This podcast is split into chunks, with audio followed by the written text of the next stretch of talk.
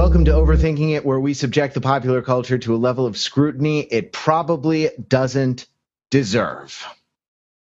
Hey, I'm Mark Lee. Uh, no, scratch that. I am Thaxor, uh, Class 20 Mage.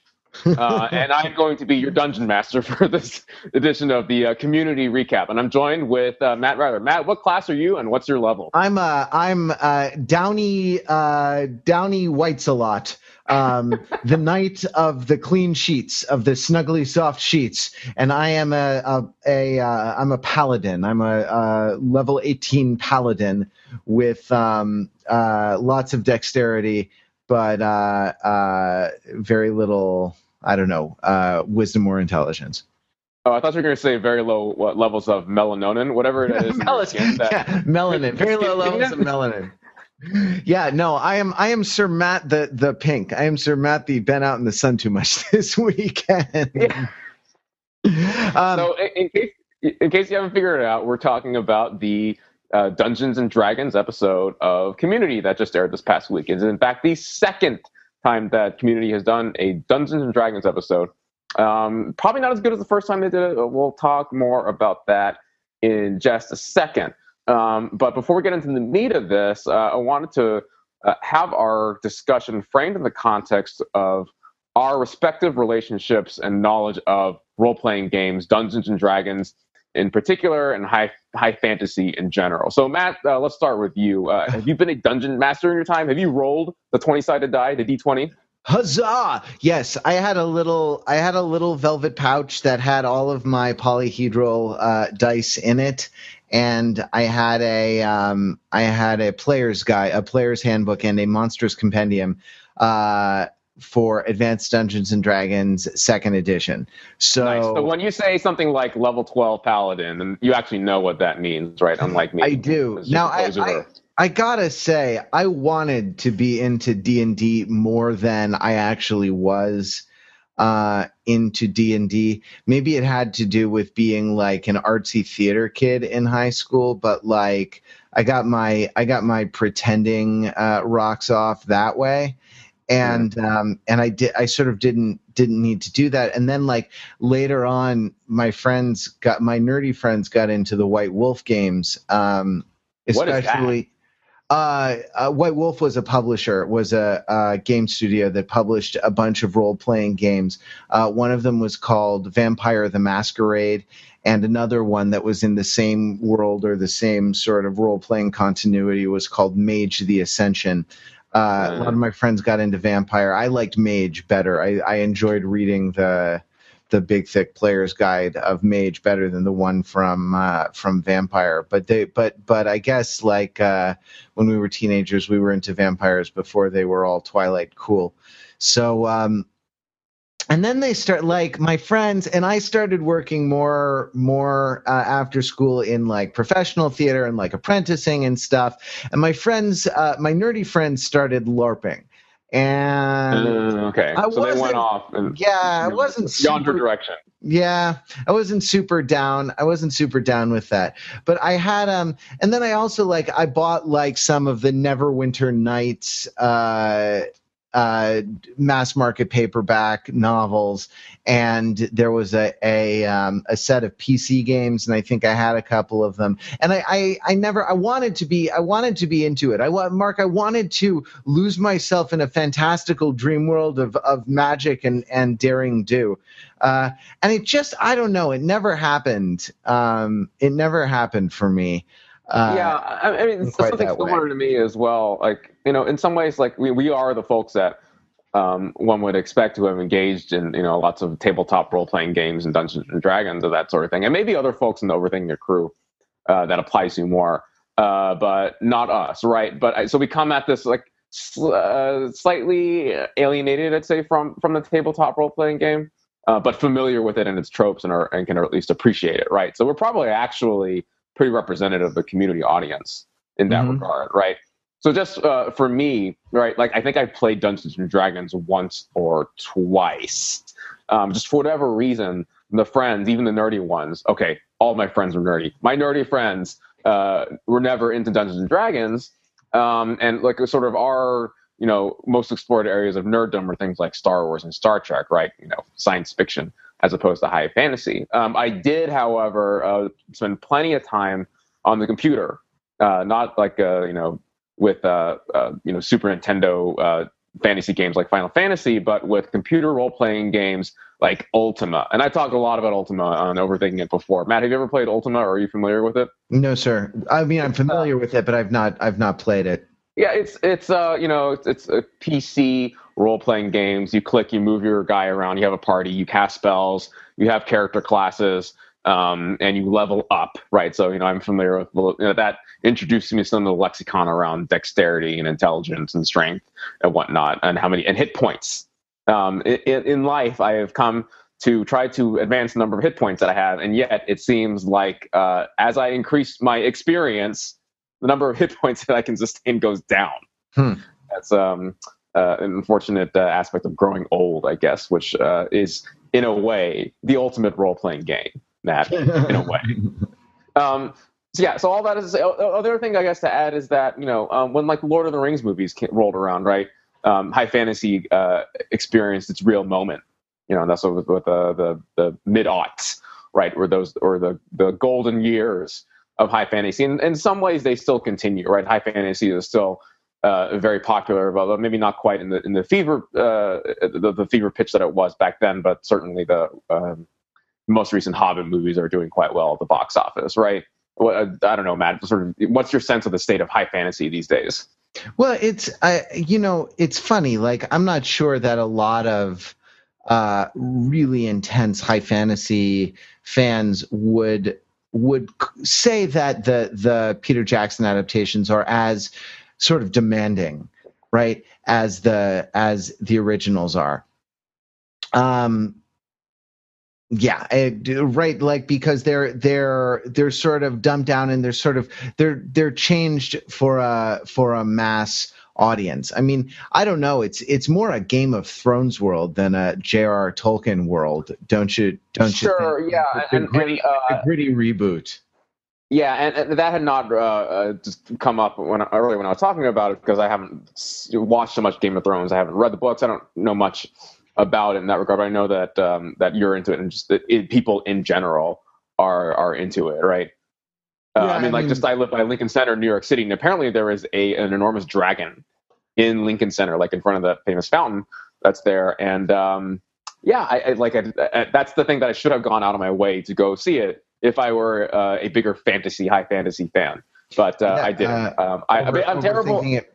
To the extent that this is my job, I'm terrible at my job. So overthinking uh, it, writer Shana Mlawski has sat on the Iron Throne model that was in New York for the premiere of the uh, upcoming season at the big yeah, party. So to the extent to which doing uh, taking advantage of awesome pop culture things is part of our jobs, and Shana is doing a great job yeah. of it. Me, well, I just barely watched this episode of Community and threw some notes together to talk about it.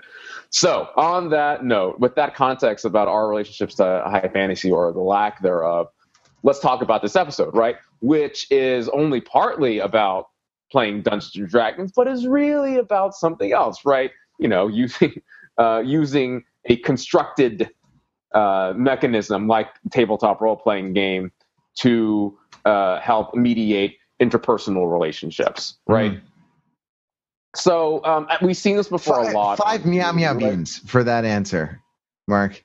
Oh, oh, thanks, thanks. That's a good callback to the previous community episodes, right? Like, uh, which, uh, by the way, like, you know, would we ever see Meow Meow Beans ever referenced in Community again? It's not that kind of show, but I think it would be kind of cute sure. if um, if there was sort of a throwaway reference to it. But um, okay, so in Community we see this before, right? You know, Troy and Abed, they um, uh, because they uh, uh, have some difficulty expressing their feelings for each other and having that interpersonal level at a very direct way, they go about it in a very indirect way with the hot lava game, right? Mm-hmm. Um, I mean, we could reel off countless other examples, but community uh, in, a, in a, a, lot of things involving Abed, right, are examples of this because he has trouble uh, relating to other people. Um, he uh, uses pop culture and uh, and sort of mythical storytelling and imagination to create ways for him to have those sort of relationships, right? But in this situation, it's not so much Abed, or even in the, it's not so much Abed having uh, trying to uh, you know mediate that relationship between him and someone else. Um, in both the previous Dungeons and Dragons episode as well as this one, um, Dungeons and Dragons is being used as a tool to get other people to deal with whatever issues that they're dealing with, right? Right, and it's it's uh it's in an interest right. It's in it's a pretext for a kind of uh, it's a pretext for a kind of proxy interaction that is meant to be a proxy for a real interaction and so finding you know uh, it's a, it's a very complicated series of indirections uh, you know that forms that that forms when you actually think about what is actually their aim in setting up this uh, this game of Dungeons and Dragons at Abed and Annie's apartment. It's also generically it's a bottle episode, right? It's a one yeah. set uh, it's a one set episode and is you know is really is characteristic of the season of community because i think it's it's good without uh, a ton of resources with just a few i mean just a few sort of uh, uh, little visual effects added in afterwards. And sound effects a very yeah. important part of this.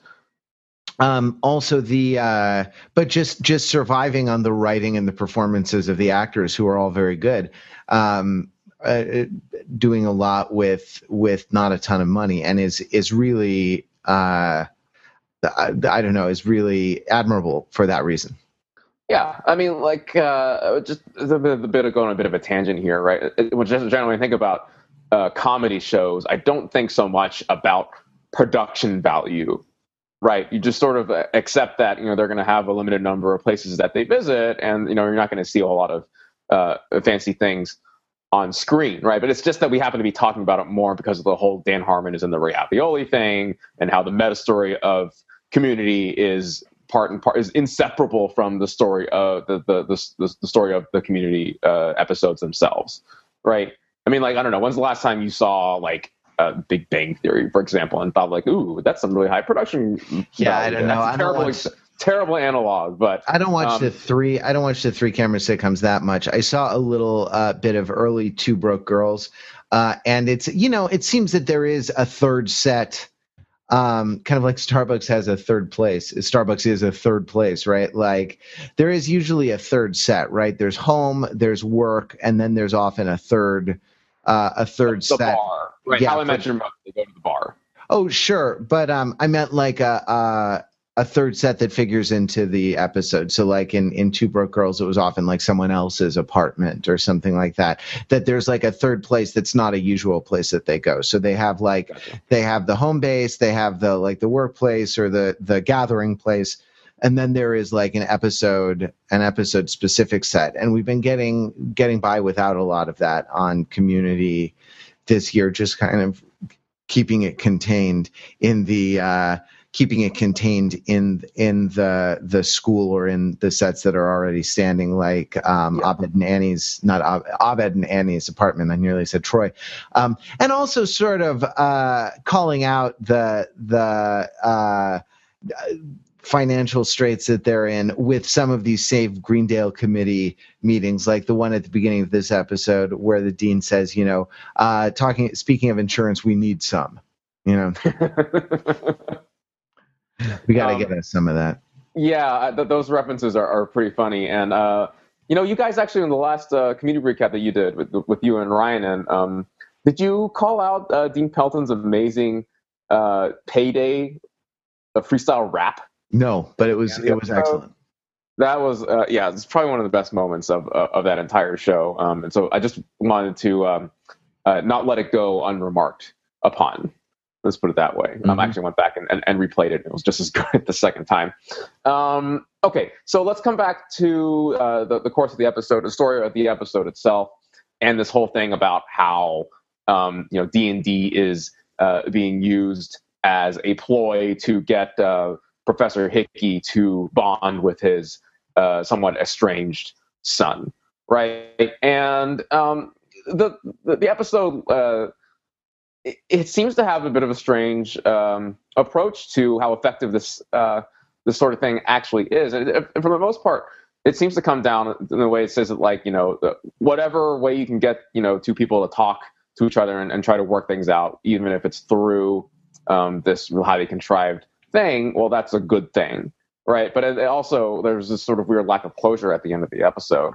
Um, and and sort of the other thing uh, thinking about when, when, it comes to this is that um, you know does community as a whole when when it comes to thinking about how you know grown adults are supposed to interact with each other you know is it a general approving of these sorts of uh, mediated experiences?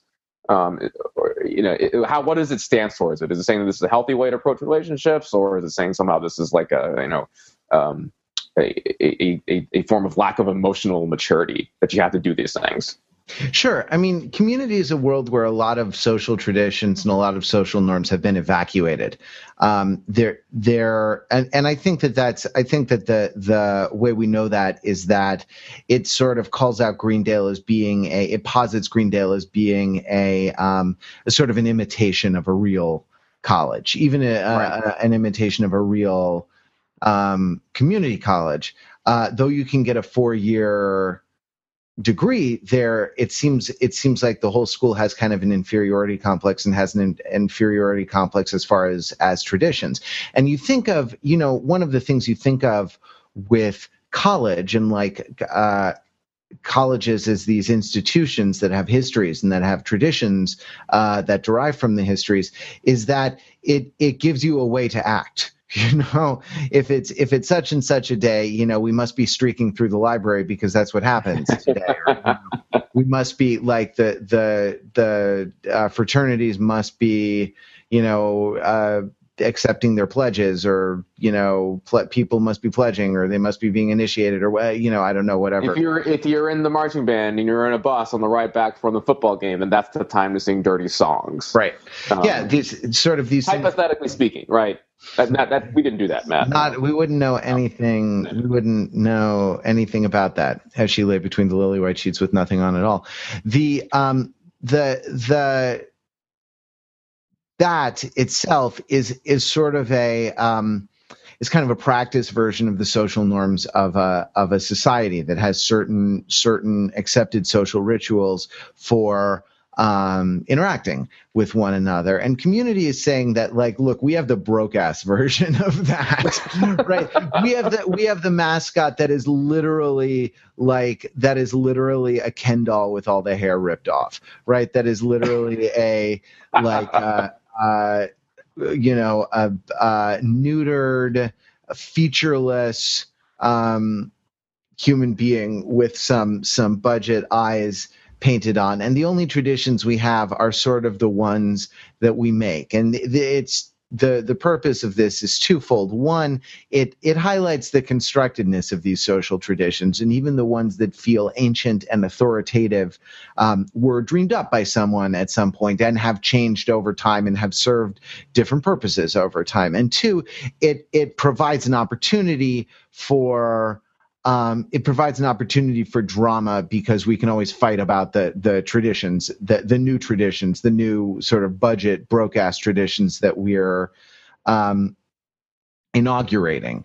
right? And uh-huh. the fat dog, the whole fat dog thing, uh, the whole fat dog thing is is great is a great example of this right? Because like the fat dog song ends like it's a phrase you've heard your entire life. It's not made up. It's not made up.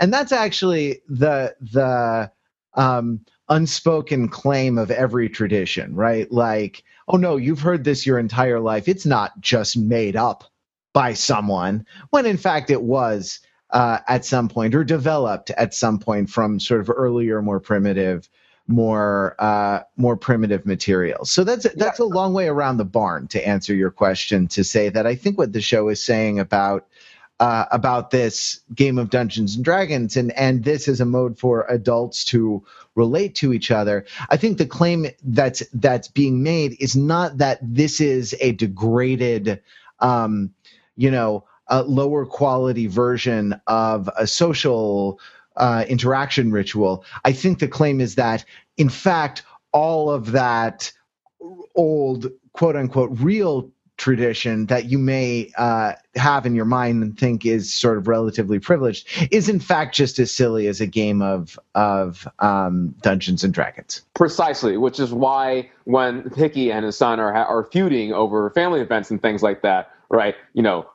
child's birthday party, Christmas, Thanksgiving, these things are brought up, right? Which are uh, uh, might be the quote unquote normal venues for adults to have interactions and to relate to each other, right? But with that, what according to what you're saying, Matt, those are just as constructed and just as sort of contrived as a game of Dungeons and Dragons, right? I mean, Thanksgiving. If you think that shit's not made up, I got a bridge and.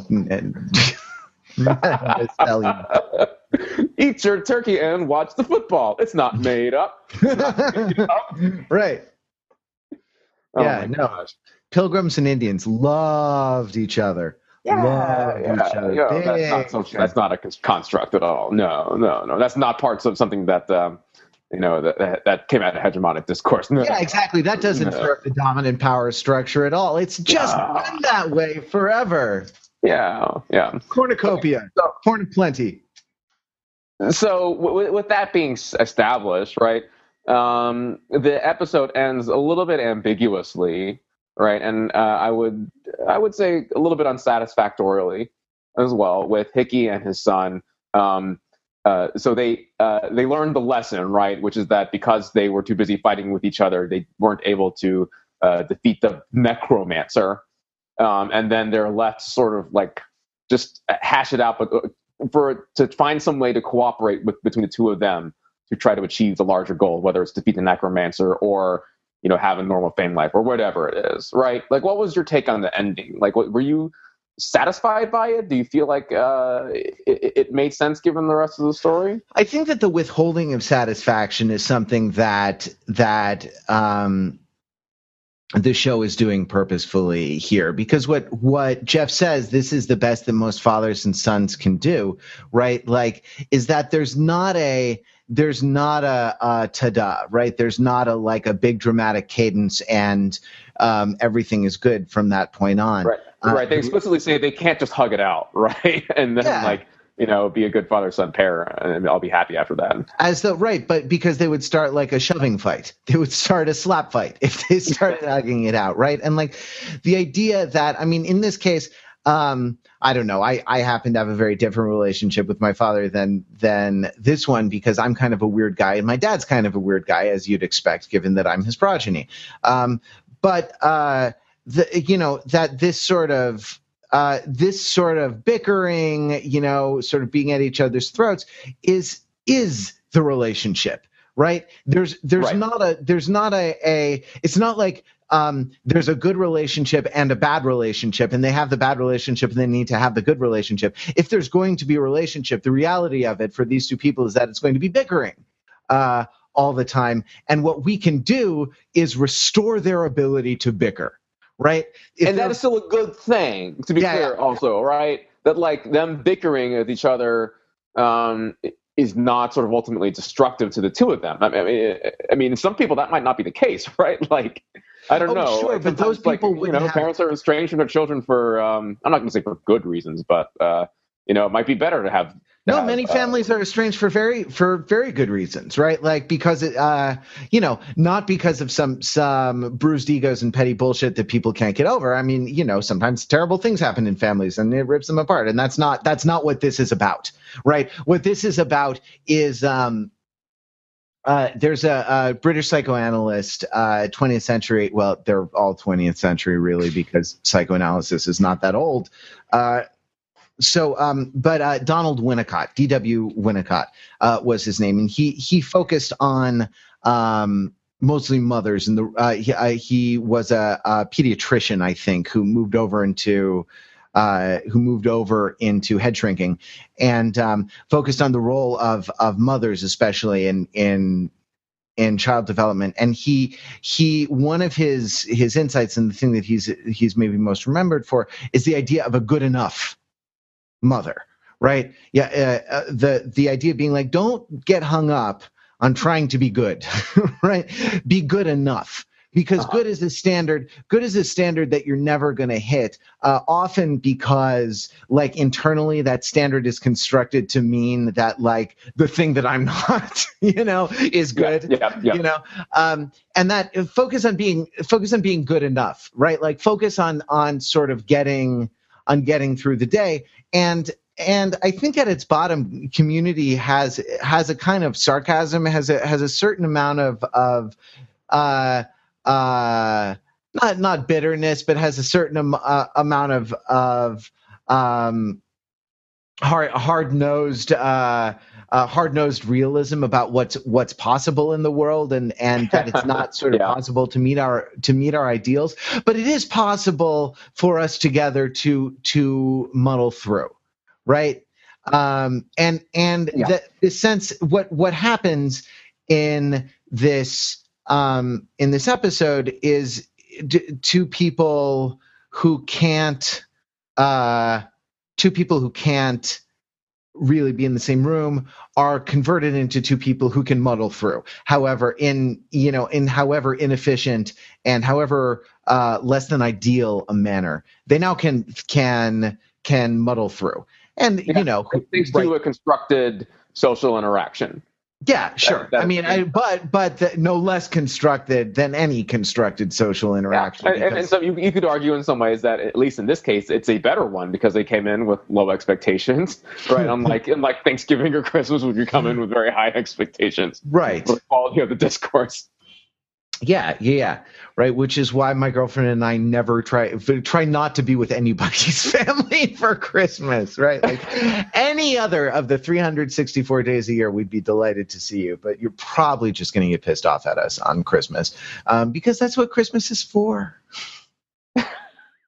Thanksgiving. Um, I, there's this is the total sidetrack here, but um, I like this idea of like opting out of at least like Christmas for a lot of people. It's not an option to miss that, right? But you can opt out of Thanksgiving more easily you know, just like just get yourself out of the country, right? Like have some other sort of obligation. Yeah, um, actually, so you don't have to deal with the ridiculousness of having to fly on Thanksgiving and on Christmas and have to deal with all that family crap twice just within the span of one month delve down your rat hole a, a, little further. Yeah we actually christmas is not the one for us. It is actually thanksgiving and we have a like uh, we have a touching relationship story about why thanksgiving is very meaningful to us and we can't come visit you on thanksgiving but need need in fact to be by ourselves uh, and, and not with not with family.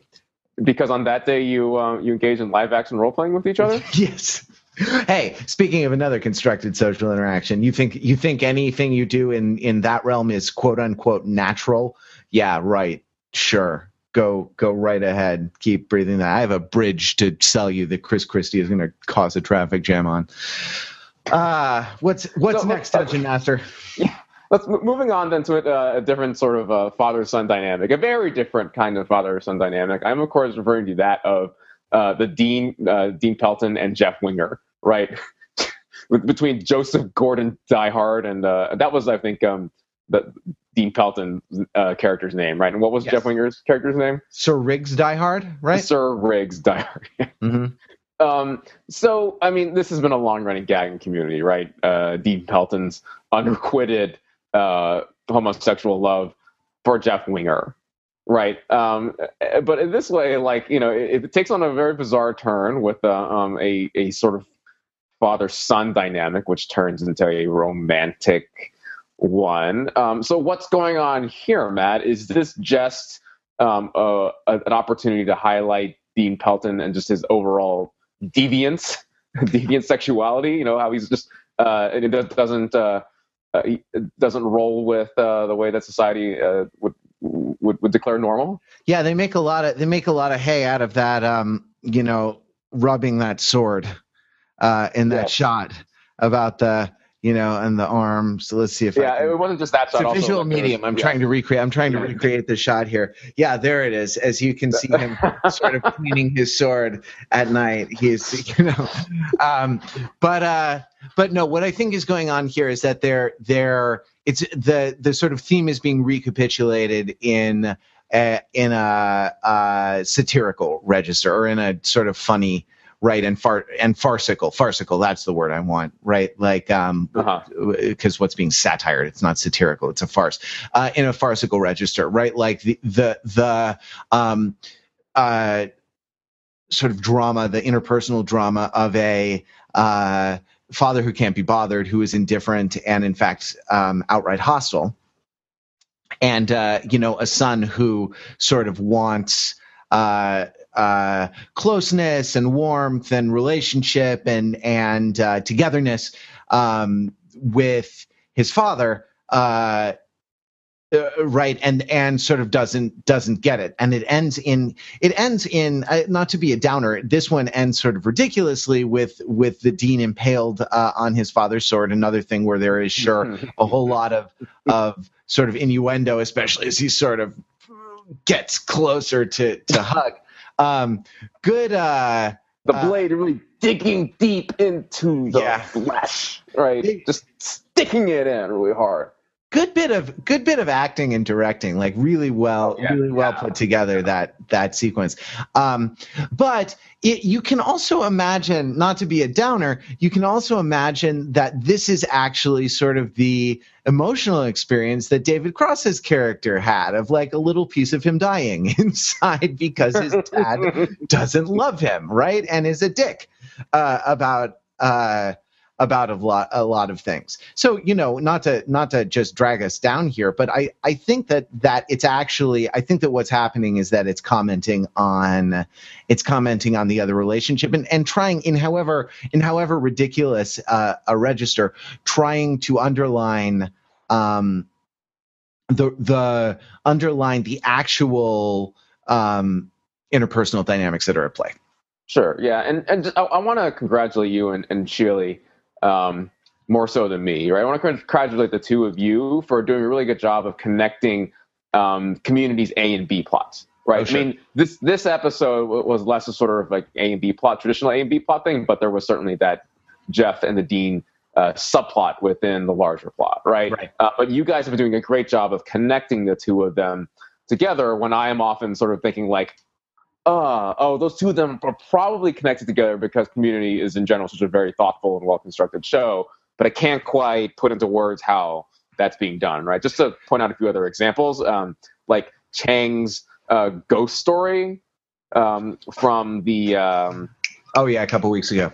From, yeah, from the from the from the Brit uh, activism story, and then just last week, right, connecting the VCR story with the Breaking Bad story the two of them going together. And like when you explain it, sort of like, oh, of course, yeah, that makes a lot of sense. But um, sort of on the surface, like uh, you know, they, they, they feel like they ought to be connected, but it takes a little bit of extra thinking to to, to establish that connection. Um, so beyond just sort of you know just congratulating us because we're awesome, right? I, I wanted to just take on a brief detour for a moment and ask, like, is this typical?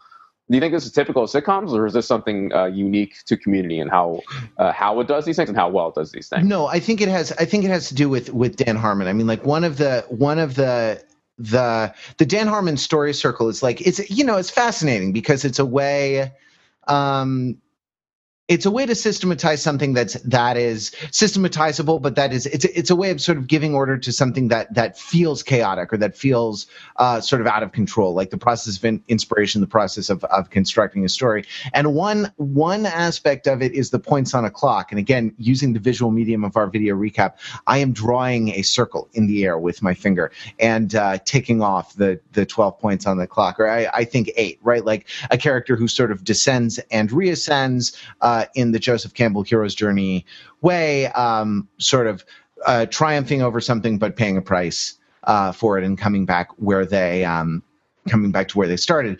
Uh, tellingly for Dan Harmon, it's a circle. It's not a like a V. I think the Joseph Campbell one is is charted out as a V a lot of the time, as though like descending into a valley and coming up again on the mountain at the oh. other side. Um, it, you're not on the other side in Dan Harmon's universe. You're back where you started, um, but with more knowledge and with you know sadder and wiser, sadder mm-hmm. and wiser. Mm-hmm. Okay, so the other thing is that there there are like quadrants um, in the story circle uh, in the Dan Harmon sort of storytelling system, and uh, they have to do with like characters and themes, right? So like. Uh, in the first Dungeons and Dragons one, I think uh, sort of control was a major theme, and who who was in control and who was actually sort of running the show, and who was entitled to be in control, and Jeff versus Jeff versus Pierce, um, you know, and a lot of a lot of this stuff. So so but that it it really cut across all aspects of that particular uh, story. If you remember the the first Dungeons and Dragons episode, yeah, I remember well. I saw it recently. Yeah. It's constructed thematically right and so that that sort of unity of theme is something that i think is important in in the writing of this show and you know in the uh, as the sort of people who are it's important to the people who are guiding the writing of the show so i think it's not um, i think it's it's fair of us to sort of look for uh, and and sort of expect a, a kind of thematic unity uh, out of community that you don't necessarily get in um, that you don't necessarily get in Two and a Half Men. Uh, another sort of uh, how they regarded sitcom like uh, like Parks and Rec, right? I don't know if you Parks and Rec or uh, Thirty Rock, or typically just sort of all branch off in their own directions and don't yeah, yeah. back together. Right. Um, um, that that here they're all that they're all sort of there is a unity of there is a unity of theme, right? Yeah. In in yeah. these things. Yeah. Okay. So uh, you know, we talked about some of the you know storytelling storytelling constructs, and so let's wrap this up with another storytelling construct which played prominently in this episode, uh, that of the sequel. Oh, sure. Right. So Matt, uh, you had some thoughts about this. So uh, what are your thoughts in terms of how Community was being self-aware about this uh, episode being a sequel? Well, it's it's interesting the speech that they give to Abed at the beginning, where he says, you know, a satisfying sequel is difficult to pull off. So many geniuses have defeated themselves through hubris and making uh, uh, making this a chance to prove I'm better than all of them. I'm in. You know, and that's right, right, okay, yeah, I remember sort that of now. tipping his hand, uh, tipping his hand a little bit, and kind of showing a side, an aspirational side of Abed that that we don't usually we don't usually see. You sort of think of him in in his um, uh, you know, abstraction from the world and his as not really having drives like this, but sort of a drive to be a better, uh, drive to be a better um, storyteller, a better, uh, and it's sort of being being competitive uh, that yeah. way. So uh, through Abed's speech, is that the show trying to give itself a pass, give, make an excuse for itself, and say that you know this might is not going to quite you know be the same as the first one or is it issuing a challenge to itself and say i'm uh, this is going to top the first one well yeah or or, or saying both. that like or saying that like we want it whether whether or not we do whether we succeed or fail our quest is to top ourselves you know and and our quest is to sort of our, our quest is to sort of um it's also i mean it's also like this the this particular uh, quotation from Abed with its invocation of so many so many geniuses. It's not necessarily trying to like top yourself. It's looking outward at other people who have attempted sequels and saying I'm better than them. And that's interesting in light of the number of cameos from other prominent showrunners who have who have been on on uh, uh, community this season. Uh, obviously, um, Vince Gilligan on the VCR game episode, but then uh, remember Koogler uh, was Mitch Hurwitz from Arrested Development, right? Oh, that's who that was. Okay. And uh, uh and here. Huh.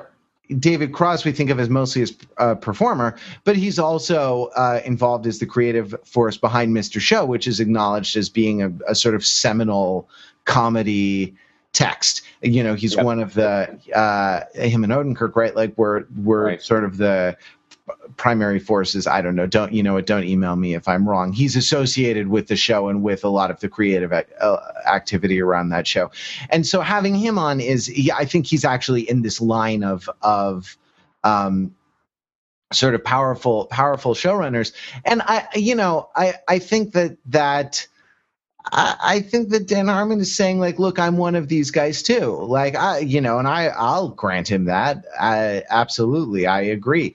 Um, yeah, he's putting himself in that class, but to be clear, he's not saying through the Abed speech that like those folks have tried to make sequels and have not done so well, and I'm going to do better than that, right? No, or is there right. I, th- I think he's on? talking about. I don't know. I think he's talking about maybe Die Hard too. or maybe George Lucas, or maybe Indiana Jones and the Kingdom of the Crystal Skull, or maybe yeah, yeah. Terminator 3. You know, uh, Right. So like the the um the the look, I think that that even if it doesn't sort of capture the recapture the magic of the the original, um, I think that the Dungeons and Dragons sequel is a better sequel than Terminator 3 was a sequel, you know? I mean, that's. If you're, trying to damn with, if you're trying to damn with faint praise, Matt, you're doing a good job. I don't think you are trying to do that. So, on that note, I think I'd better cast a um, a, a end the recap spell. Right? Am I doing that right? Do I have all the, the necessary uh, spell re- reagents? Hold on, let me let me uh, let me roll. Ah, yes, you successfully cast. Uh, you successfully cast the end the recap spell. Excellent. Um, okay, so uh, while you all go off and uh, conduct meager tasks to improve your dexterity, so that you can eventually level up uh, for next uh, the next uh, uh, overthinking a community recap, which I think is going to be in a couple of weeks, uh, first week of May, I think. Community is going to come back. Um, so while you're off doing that, you can visit us on the web at overthinkingit.com, where you can earn some more experience points and subject the popular culture to a level of scrutiny it probably, it probably doesn't. doesn't deserve.